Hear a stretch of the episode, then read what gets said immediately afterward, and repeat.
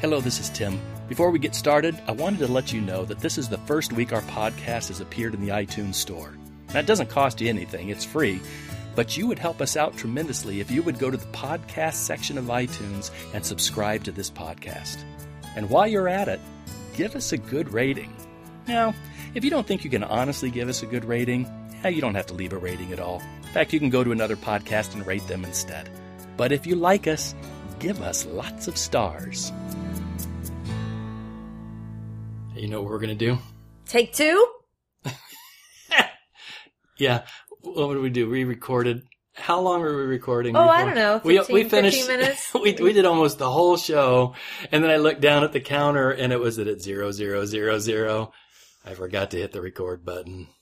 So now we have to be fresh and spontaneous. Even Talking- though we already did the entire thing. So let's try. You know what else we're gonna do? Again. What? We're going to give something away today. we're so generous. Like Oprah. Yeah, we're not like Oprah. You we can't give away a car. no. I would love to though. But hey, I li- we could give away our Toyota. You mean our brand new sparkly Toyota? uh, sure. If by brand new you mean twenty years old. I do like giving things away though. Oh yeah, so You do I. too. Yeah. Like, remember the tipper zipper? yes. I used to have a wallet with a little like zipper pocket inside of it. And we would take like five dollars after every paycheck and just put it in that zipper pocket.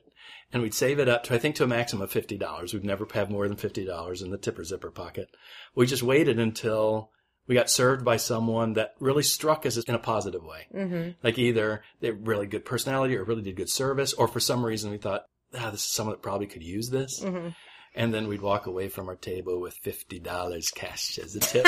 and it's not like we eat in really fancy places where that would be normal. You know, we're talking about a bill that's maybe twenty bucks Yeah. with a fifty At the deli or something. That's yeah. fun to do. We should do the tipper zipper again. Do you still have that wallet? Nope. Well, then you better get to sewing.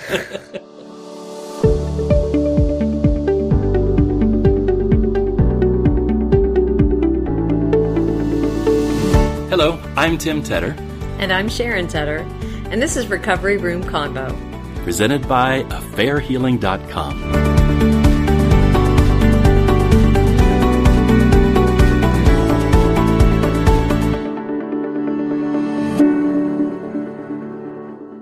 So a few weeks ago, you were in a lull in your painting. You like to paint. I love to paint. It's my therapy for myself. What kind of things do you paint? Well, I started out painting like rocks, like river rocks and stuff. I used to do that too Okay. when I was a kid. All right. Well, I used to get rocks, like like white rocks out of the front yard and my watercolors, and I'd paint some green and I'd paint some red, and I'd put them in a little box and I'd take them around to people and I would sell them to people door to door. People actually bought them from you. I think they thought I was cute. Oh, well, that So- must have been it. but yours are different than that. Well, I try to paint a little more than just one flat color. Yes, yes, usually. No, but I, um, you know, like if they if they looked like something, perhaps like they were rocks were an interesting shape, I would paint them into little animals and stuff. And um, started doing it because um, I met my biological mother about 13 years ago, and she also she painted. I I didn't even know this. It was only after. She passed away that I found out she used to paint all these little stones and river rocks and made things out of them. And I thought, oh my gosh, I love that. And I've always done art, but I never did that. Mm-hmm. So I started with that and then just got progressively more and more into painting all kinds of things. And now um my latest is painting canvases. You know, I just actually paint like flat paintings on canvases. And So you were in a lull, Mm-hmm. wanting something to paint, Mhm. and I said, paint something for my office.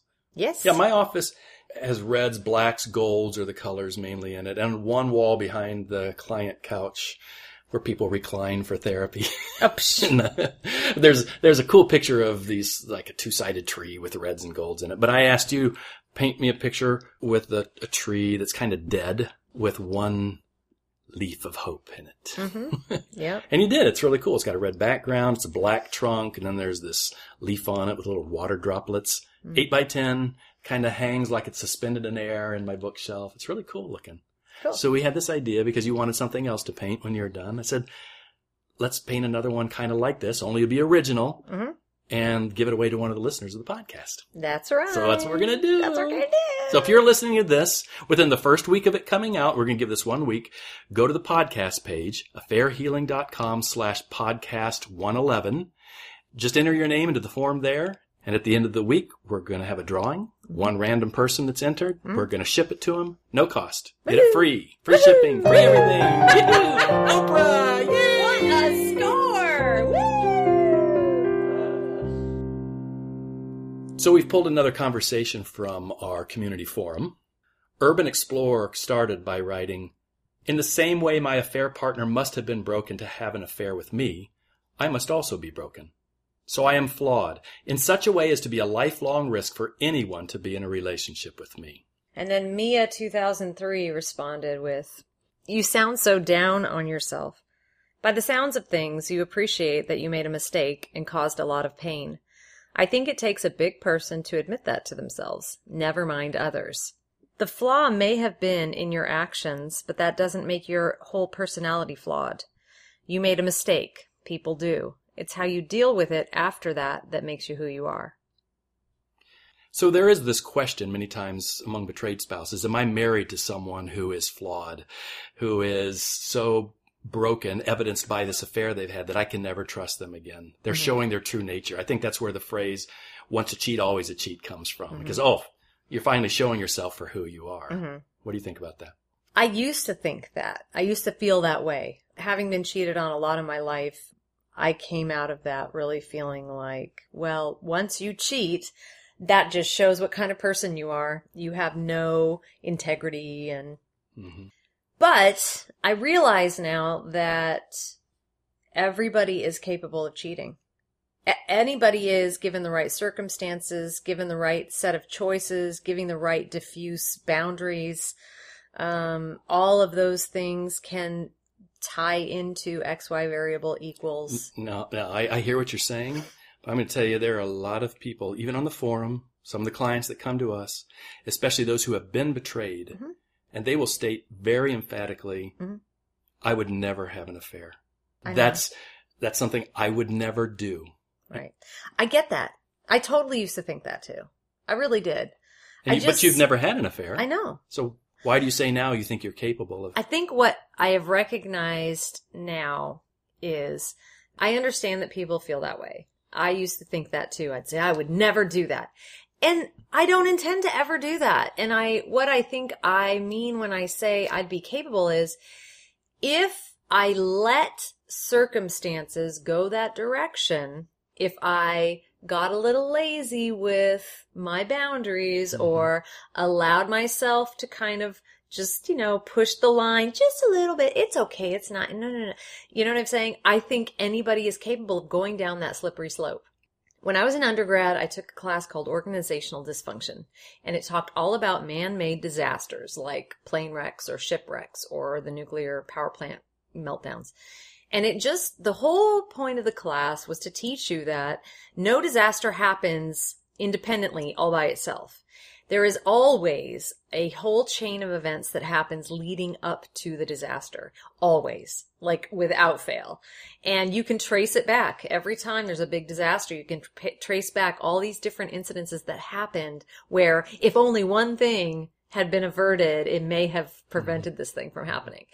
And I feel like people make choices and do things a little here, a little there that lead up to the affair.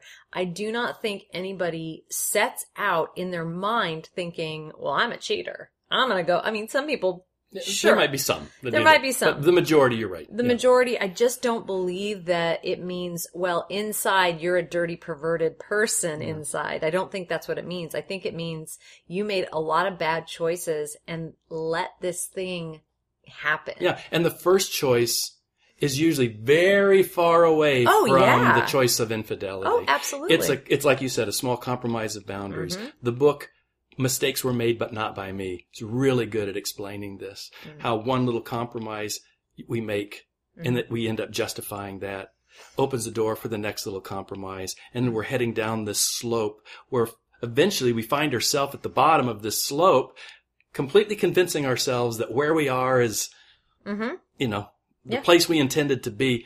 But we would have never been there from the top of the hill. No, We'd never. never look down and say, "Oh, I'm going to jump there. I'm going to make that big change." It's No. it's it's a series of small choices that and small compromises, small breaking of boundaries that kind of lead us to the Mhm. conclusion. And I mean, I- I think what changed in me too, as far as like when I would always be like, I would never have an affair, ever, ever. Um, when I was in my marriage to my ex-husband and it was extremely painful, he was, he was very neglectful of the marriage the whole time, but then he also, he was repeatedly unfaithful to me. So I remember there being a time there where I was so heartsick and lonely and just trying to deal with the sadness of the marriage before we actually split up. Um, that I had a friend who was a male friend who treated me so sweetly during that.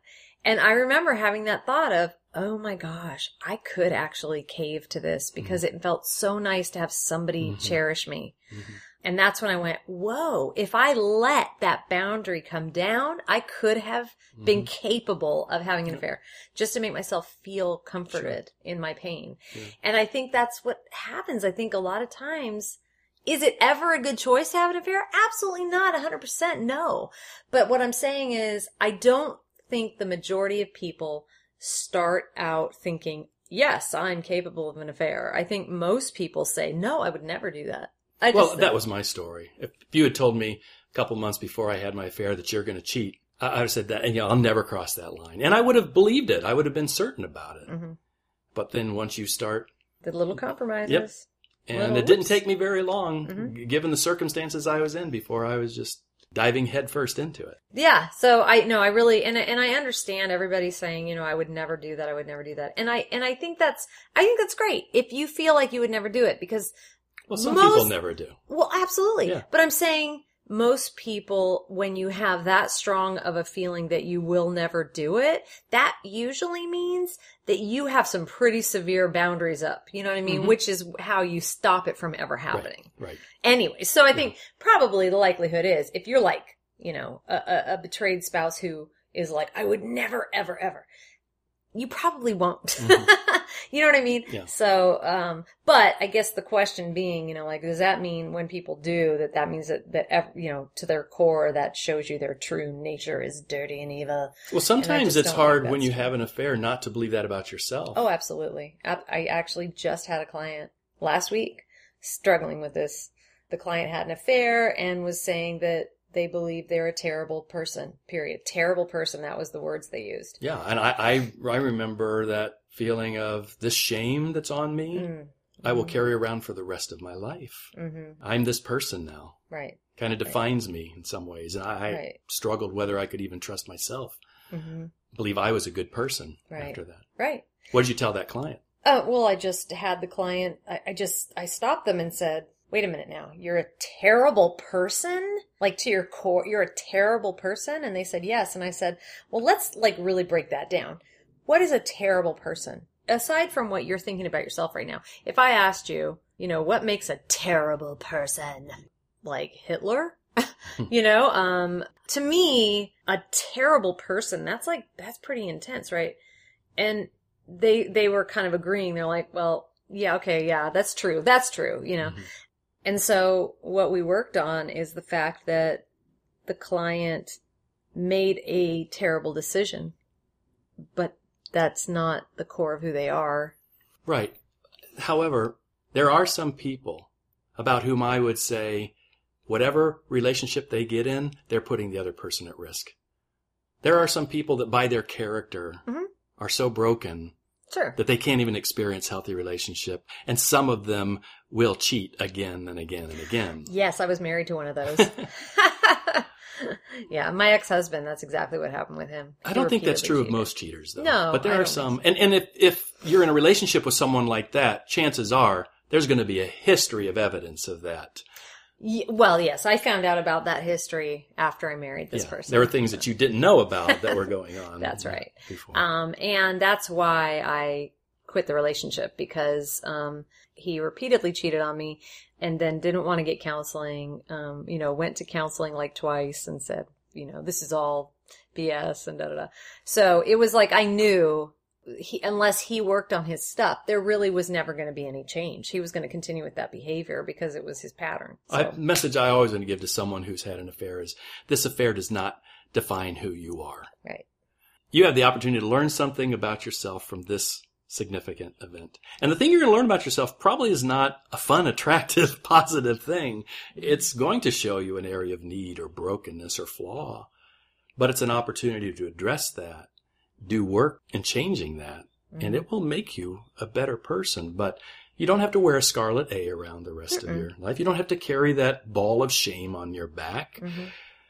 You have to fully acknowledge what you've done is a selfish, hurtful thing mm-hmm. and be very honest about that. Mm-hmm. If you're married to someone who's cheated on you, my encouragement would be the same. You have to fully and honestly address the pain of the betrayal, but hopefully you can see your spouse as that person that you married in the first place. You're learning something new about them, but those things that originally attracted you to them the qualities about them, the character about them, mm-hmm. unless you're learning that there is something fundamentally flawed with them because it is a pattern that's been repeating in their life, mm-hmm. I think there's always a chance for change if they want to work on that marriage. Mm-hmm. And I think it's super important for a betrayed spouse to be able to see that there can be good and bad things in the same person. Mm-hmm. Um, I think it's super important because it helps you with forgiveness.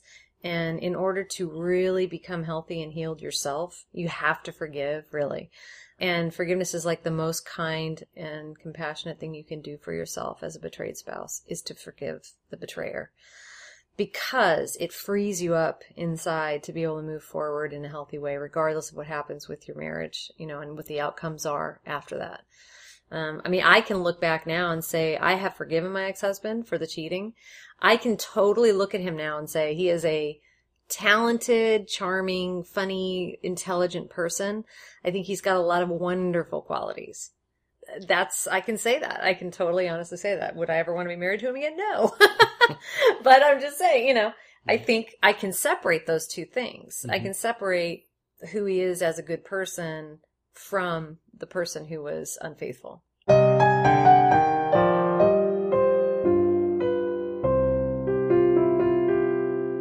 Each week we recommend a resource that might be helpful to someone in their personal recovery or marriage recovery. One of the authors we often recommend is Brene Brown. Her vulnerability video on TED Talks is one that I've often encouraged couples to watch, and I even created a study guide. And if you've never seen that, we'll put the link to it on the show notes. A client this past week was mentioning to me that she actually offers online courses and workshops. Mm. And uh, I, I, certainly respect her work and what mm-hmm. she does. I, I, yeah, she's great. I, I would encourage people to check that out. We'll put the link to this in the show notes as well. I know Brene Brown's website, brenebrown.com, gives a lot of information, but specifically the website courageworks.com. Here's what it says. Courage Works is an online learning community developed to bring Brene Brown's research on courage, vulnerability, shame, and empathy to a global audience. Offerings include e-courses, workshops, and interviews developed for anyone who is ready for braver living, loving, and leading. Now, Brene Brown doesn't specifically address affairs. Mm-hmm. She just addresses the need to be vulnerable, right. what it means to grow personally, to be strong, to have healthy boundaries in our lives. Mm-hmm. And all of those things are necessary components when it comes to affair recovery. They're pivotal for any relationship, you know? So we encourage you to check it out. That's it for this week's convo. I'm Sharon Tedder. And I'm Tim Tedder. We'll see you next time. Bye.